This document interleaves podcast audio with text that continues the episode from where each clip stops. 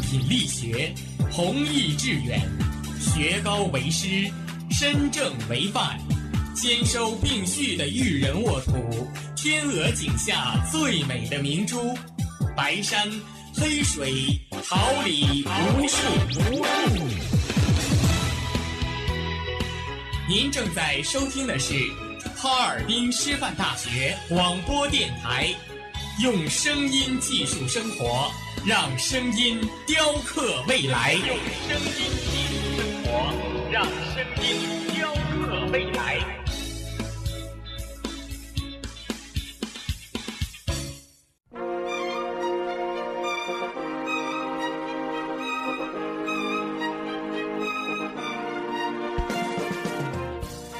春华秋实，桃李不言。炫动之声，无限精彩。FM 七十六点二。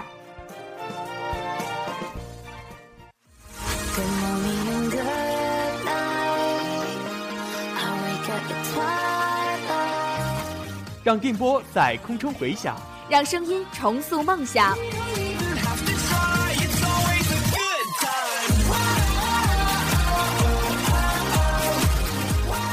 在青春的旅途上，用电波打破沉寂；在年少的岁月里，让声音尘封迷茫。我的快乐源泉，我的青春宣言。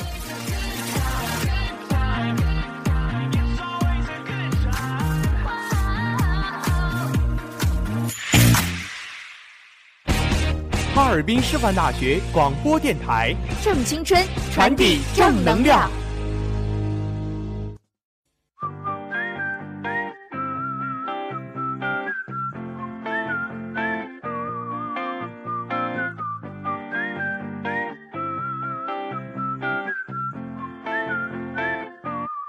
Yeah. 아무 생각 없이 평소와 같이 보통 사람들과 만나 웃고 말았지 밤이 되면 TV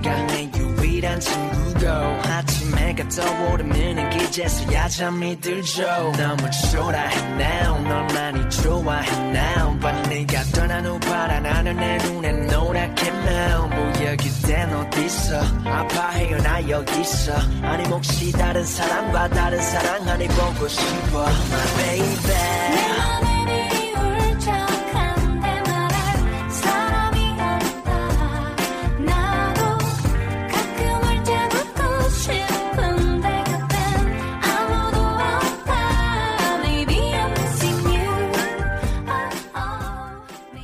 校园明星背后的故事，记录青葱校园美好的点滴。收音机前，亲爱的听众朋友们，这里是调频七十六点二兆赫，哈尔滨师范大学广播台。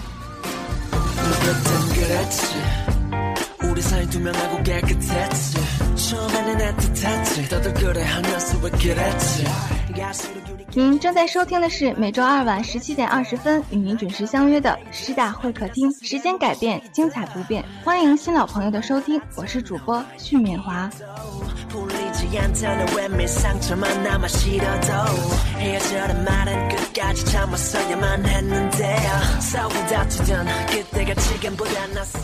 十月已经过去了，渐渐的走入十一月，天气渐渐转冷，希望各位小伙伴们注意防寒保暖，身体是革命的本钱，不要感冒。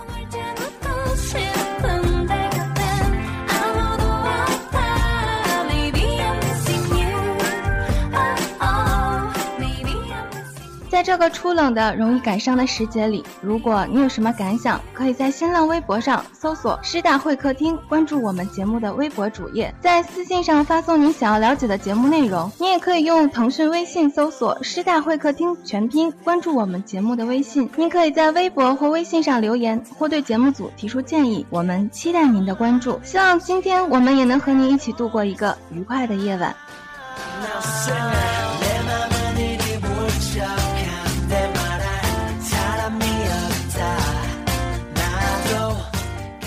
话不多说，在揭晓今天的嘉宾之前，让我们先来欣赏一段音乐，放松一下心情。音乐过后，马上回来。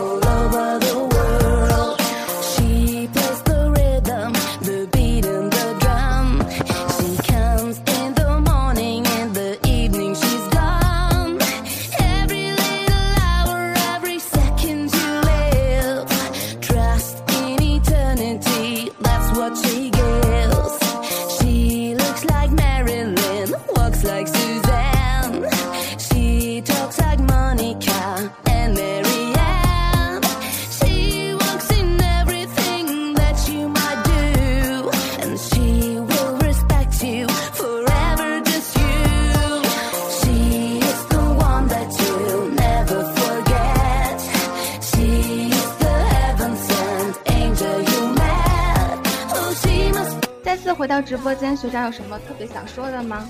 特别想说的，嗯，就是再次回到直播间，感觉非常奇妙啊！因为以前，嗯，对这个电台的感情，现在回来以后，还是感觉到非常的深刻。嗯，我们知道啊，学长来自于体育科学学院。那当初为什么选择体育呢？其实选择体育这件事情可以说来话长，因为在我很小的时候，嗯，也就还没上小学之前，幼儿园的时候，我的身体不是非常好，然后父母的话希望我能拥有一个比较强健的体魄，然后所以让我选择了一项运动，然后希望经常锻炼，然后来能增强我的体魄。那小时候选择的体育项目是什么呢？嗯，小时候选择的运动就是羽毛球，也是到现在为止我非常喜爱的一项运动。那小时候每天都训练，会不会觉得特别的枯燥？嗯，还是会感觉到比较枯燥，因为小的时候都比较活泼好动，比较喜欢一些新鲜的事物，然后不太喜欢那种非常规律、非常乏善可陈的一些东西，所以说确实。嗯，确实是特别的枯燥啊。但是作为小孩嘛，每天都重复一样的事情，学长有没有自己动点小聪明，耍点什么小赖，然后逃避训练啊？嗯，这个现在说来，呃确实是有，因为小的时候感觉训练比较枯燥、比较无聊，然后还得必须得完成一些动作，比如说，比如说有的时候教练要求你这个动作得做三十遍，然后我们我和我的小伙伴们就会偷点懒，就做二十几遍。啊，我觉得学长虽然偷懒，但是特别有体育天赋的。只要相信爱真存在，它就会存。初中时，他被学校选为定向越野组的队员，取得过全省定向越野初中组的冠军，特别的厉害。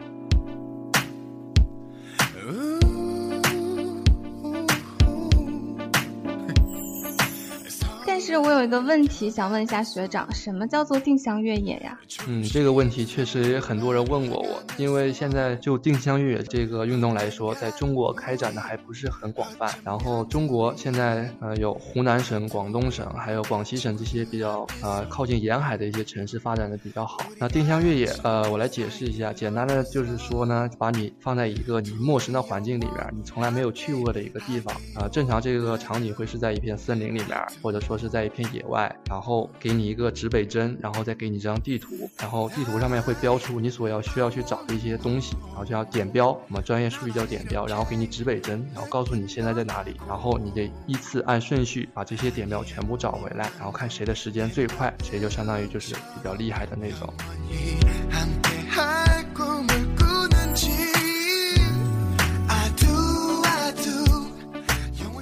学长的叙述，我觉得脑海里反映的都是那种特种兵在一个荒岛上进行演习的感觉。当时是不是特别辛苦啊？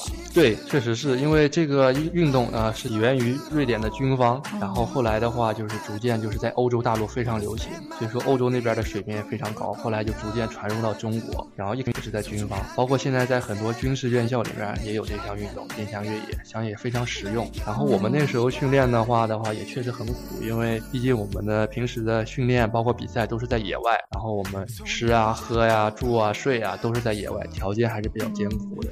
对，挑战真的是很艰苦。那学长有没有想到放弃这个念头？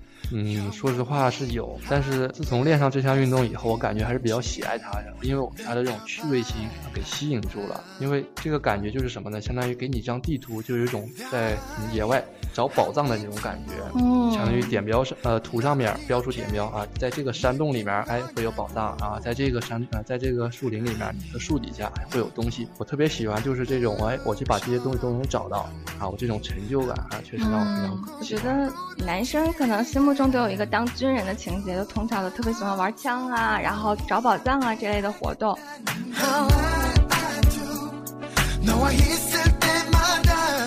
조심스럽게 나의 然后当时学长是第一次获得像全省这样的奖项吗？对，那也是第一次，我感觉自己还是运气还是比较好的。然后那一次正好比赛也是在我的家乡扬州举行，然后也是拥有这主场之力。然后再加上赛前的话，也算是进行了一番比较刻苦的训练和备战，然后也算夺得了一个自己比较满意的成绩。家里人肯定特别开心吧？有没有采取特别的庆祝方式呢？对我，呃，家里边人也非常高兴，因为感觉到自己的付出得到了回报啊，并且因为也获得了这个奖项，然后学校里面也是将我直接从初中部保送到了高中部。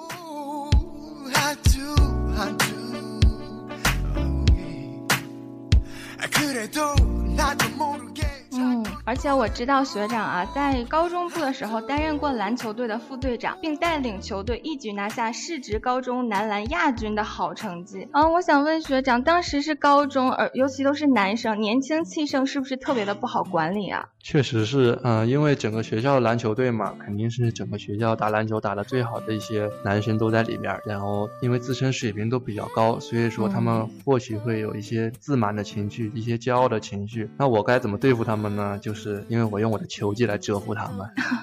学长一定当时特别厉害。嗯，好了，说了这么多，让我们稍事休息一下。音乐过后，让我们继续了解魏仁浩学长的独特魅力。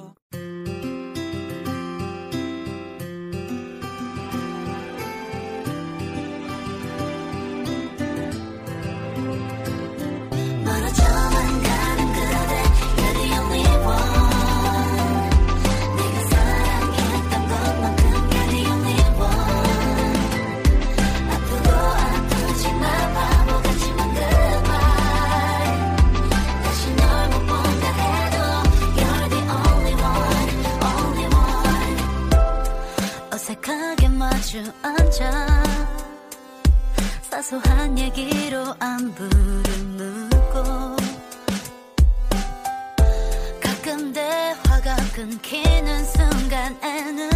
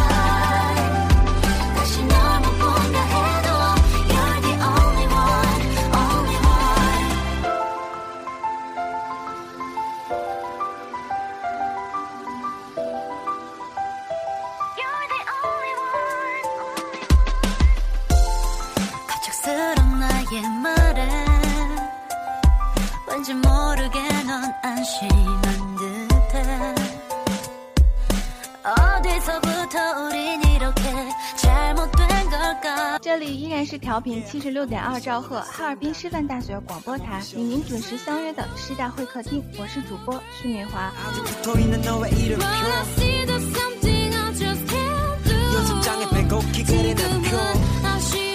刚刚说了学长的初中和高中，现在让我们来谈一谈大学吧。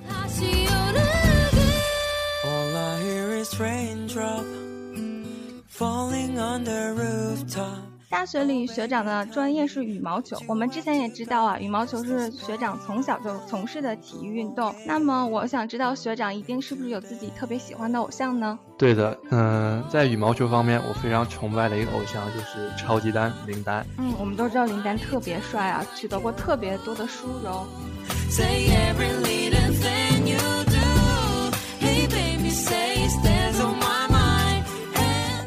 我想问一下学长，觉得自己和偶像身上有没有特别的相同之处呢？嗯，相同之处不敢说，只能说他身上有很多的品质值得我们去学习。比如说他在打比赛的时候那种永不服输的那种气质，比如说像在这次世锦赛上面，他和李宗伟进行男单决赛的时候，他在先落后一局的情况下，依然没有放弃比赛，而且运用了自己的一些特长技术，然后最后把比赛成功二比一给翻盘了。所以说这点也是我非常非常崇拜他的一点。嗯，偶像确实是自己前进道路上的一个，算是一个指明灯之类的东西。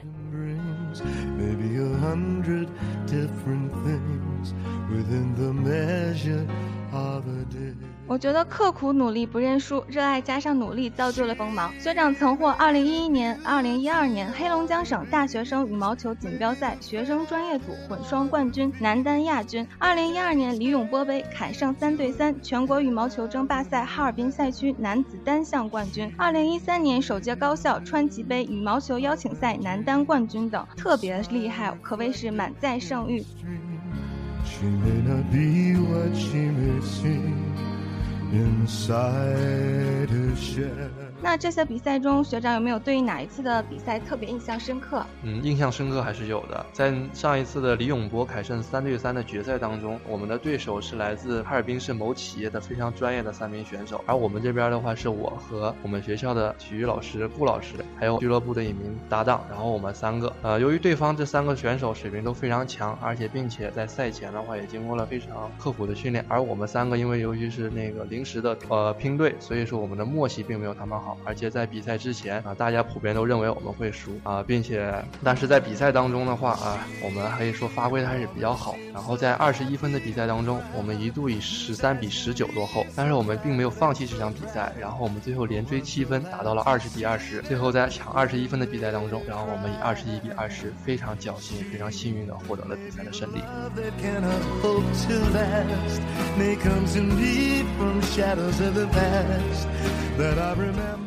我觉得啊，有压力才有动力，在压力之下呢，必出勇者。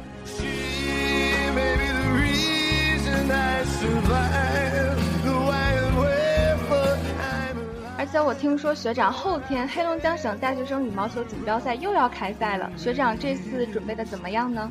这次准备的话也还是不错的，因为嗯这次比赛可以说也是我大学生涯里面最后一次参加黑龙江省高校羽毛球锦标赛，我也希望能用一个比较完美的成绩来谢幕。嗯，我觉得学长利用自己的辛勤努力和以往的经验，一定会再创佳绩的。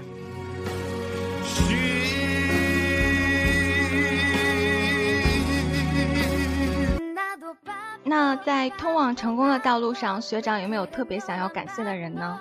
说到最感谢的人，肯定最先想到的是我的父母，因为是我的父母把我领到了这条体育的道路上。其次，我还非常感谢的就是陪伴着我的一些队友，还有我的同学，因为有了他们，我的球技才能不断的增长。还有我要非常感谢的就是我的羽毛球老师啊、顾庆文老师，因为可以说我跟他是良师益友，然后我们水平也非常的接近，我们平时也经常一起打比赛，互相切磋。也正是因为有了他，我的水平才能更上一层楼。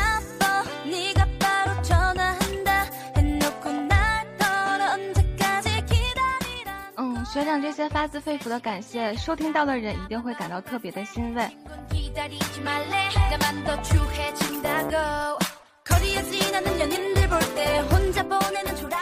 那天气冷了学长有没有什么好的运动推荐给大家呢？让我们一起来全民运动一下。嗯说到运动我觉得还是因为冬天比较冷所以我还是不是特别推荐大家就是进行一些室外的运动。然后我比较推荐的一些运动比如说呃如果有条件的话可以去健身房进行这个跑步机的慢跑然后每次跑步的时间最好不要低于三十分钟因为这种跑步是一个有氧运动然后对身体的这个肺活量啊这个心肺功能的发展还有身上的一些肌肉锻炼还是比较到位的。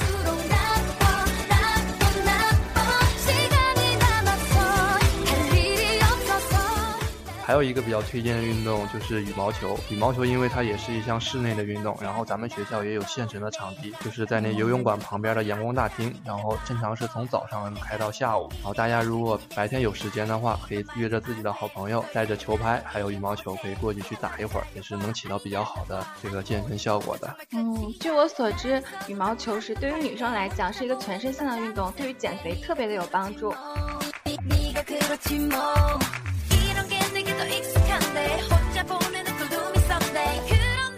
好了，学长说了这么多，不知道大家记住没有？给大家一点消化吸收的时间。音乐过后，我们精彩继续。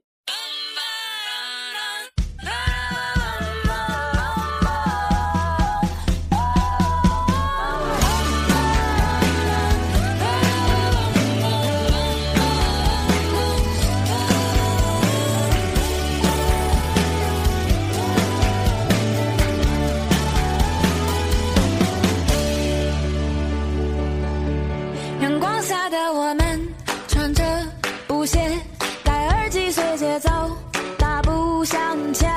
牛仔裤仿佛是在对我们说：“你别太在乎。”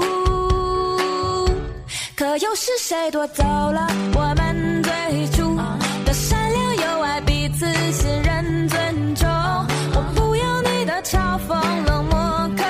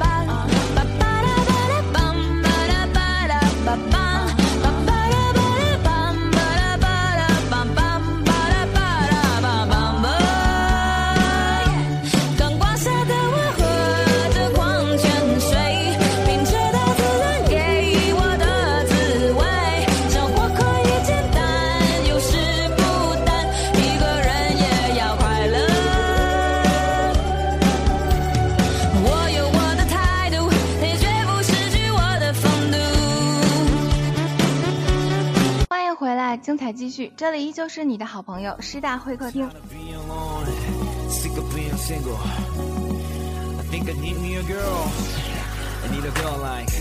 听说学长是江苏扬州人，但我觉得更像是东北人。第一次来到这儿的时候，还记得对东北的印象吗？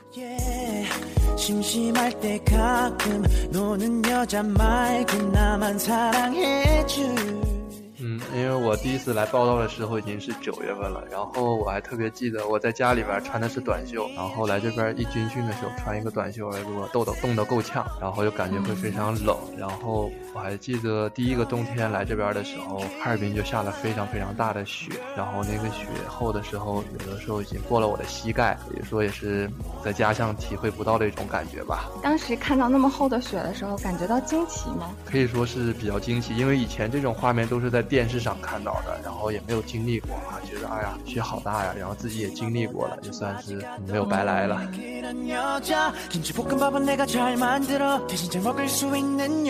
이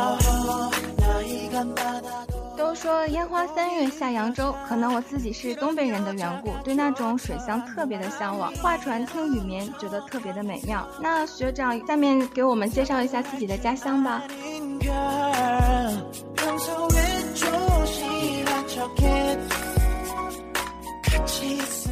好的，在介绍自己的家乡扬州之前，我先想引用几句古诗：“故人西辞黄鹤楼，烟花三月下扬州。天下三分明月夜，二分无赖是扬州。腰缠十万贯，骑鹤下扬州。”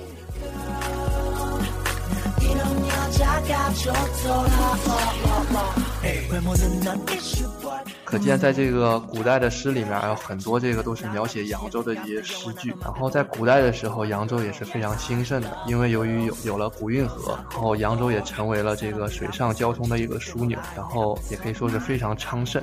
아침에 낮게 우는 목소리 morning kiss 하루를 시작하고 싶어 밤에는 내 무릎에 기대 자장가를 들으며 내 现在的扬州搞得也是非常的好，因为它是一个旅游城市，所以说它的生态环境还有居住环境也是非常不错的。在二零零六年的时候，也获得了由联合国颁发的最佳人居奖。这也可以从一个侧面也是印证了扬州确实是一个非常适合人们居住的地方。嗯，听完学长的介绍，我更加想去扬州了。 Yeah yeah. Girl like you gotta 那如果我去扬州的话，学长有什么好玩的地方介绍给我呢？说到扬州好玩的地方，嗯，还是非常多的。说到扬州，不得不提的一个景点就是瘦西湖。瘦西湖的话，大家第一次听到这名字会也会想到杭州的西湖，但是瘦西湖跟杭州的西湖确实不一样，因为有一个“瘦”字，所以说大家有机会一定要去瘦西湖去感觉一下那种江南。别有一番滋味是吗？对，确实是别有一番滋味。girl I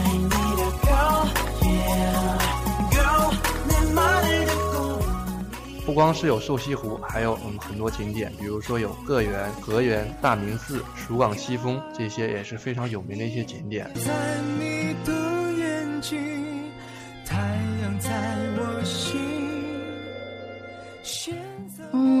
了一个城市，首先是逛它的旅游景点，其次呢就是吃了。那学长作为吃货的我，有什么好吃的我一定要吃，不能错过的呢？嗯，说到好吃的，我想，嗯，在学校里面很多人跟我提的一个好吃的就是说是扬州炒饭了。因为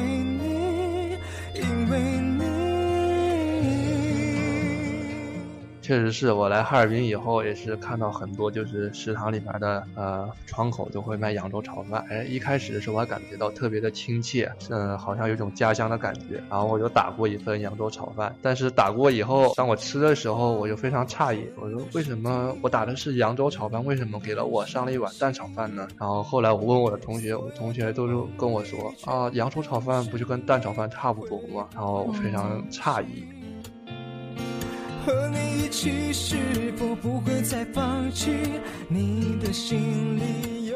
那真正的扬州炒饭和蛋炒饭到底有什么区别？是不是味道特别的不一样？嗯，不能说特别的不一样，只能说是就是在那个做工还有用料上面还是有不少不同的。嗯，比如说在正宗的扬州炒饭里面，呃，会放到很多的海参，然后放到虾仁，然后放到一些青豆，然后还有不少的一些调料。呃，但是绝对不是光光是蛋炒饭这么简单的。啊，那来到这边是不是总是想吃到家乡的炒饭呢？嗯，说实话，在没来哈尔滨之前，呃，吃到厌了。但是来哈尔滨以后，还是比较因为很长时间不能回去，然后还是比较想念家乡那种感觉。嗯，听到这我口水都要流出来了。有烦恼都忘掉，做不做得到？那我想问学长，平时训练的时候肯定会对吃有什么其他的要求？那学长属于吃货的类型吗？吃货不敢说是非常爱吃的吃货，可以算半个吃货吧，还是比较喜欢吃好吃的的。啊，那对哈尔滨的美食有研究吗？啊、哈尔滨的美食，我感觉我印象最深刻的就是锅包肉。嗯，南方来的孩子都对锅包肉特别的钟情啊啊！锅包有个特别洋气的名字，不知道学长知道吗？呃，这个我还真不知道它的名字叫做法式风情糖醋小排骨。啊。好吧，确实很洋气。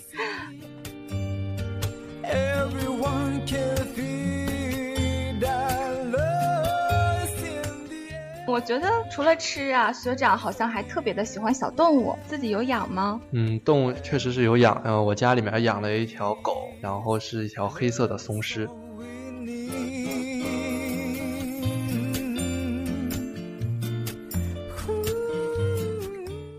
学长和小动物之间有没有什么有意思好玩的事儿呢？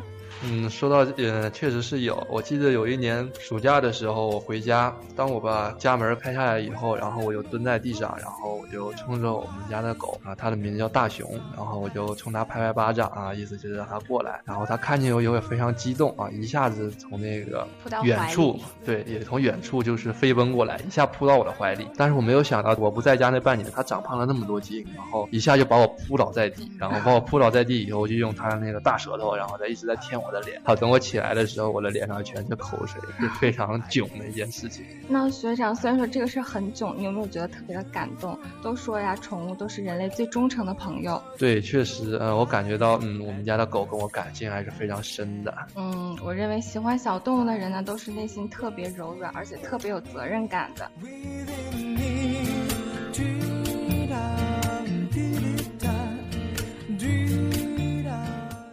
学长离开了广播站这么久，还有没有继续关注我们的广播站呢？嗯，有的。嗯，当我现在有时间的时候，我还会依然通过这个广播来收听我们广播电台的节目。嗯，那每次听到的时候，会不会想起自己曾经以前在这里奋斗过的峥嵘岁月呢？这也会想到，尤其是听到在周五的时候，听见自己曾经播过的节目《运动先锋》的时候啊，也会想到当时在直播间坐在这个主播的位置上的一些种种的一幕，浮现在我的脑海里面，确实也很值得回忆。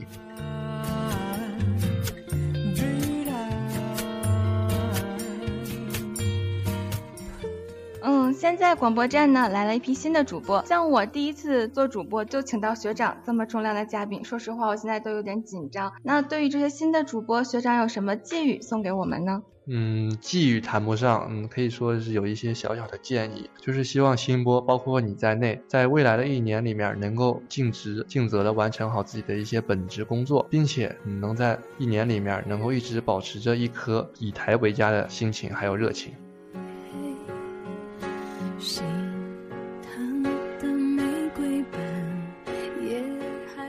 嗯感谢，应该叫做算是学长，应该也是前辈对我们的教诲。我们一定会谨遵前辈的教诲，完善自己，把自己的节目做到最好。节目呢已经接近尾声了，通过今天的节目，我们了解到了锋芒毕露却又收敛光芒、低调为人、多才多艺而又温柔善良的魏仁浩学长。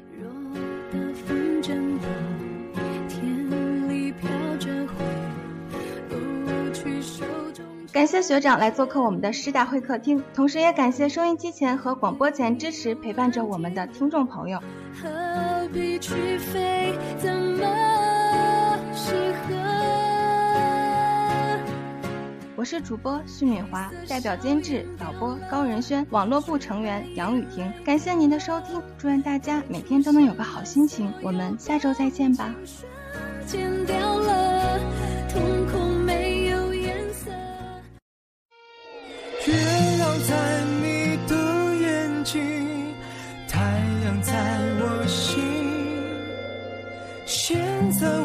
唱这首歌，哦，只为你，想把所有烦恼都忘掉，做不做得到？你明白我心在燃烧，因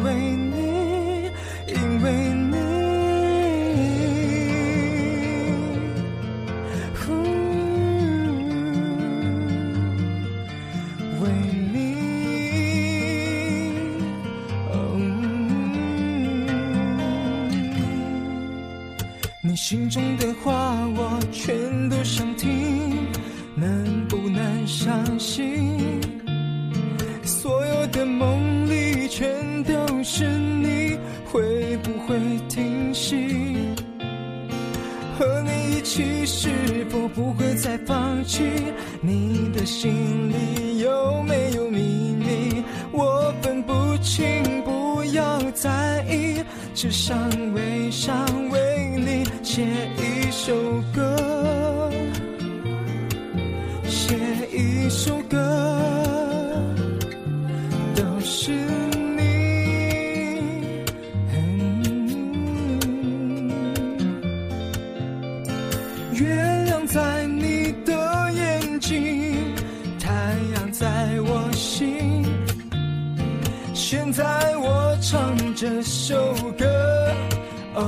只为你，想把所有。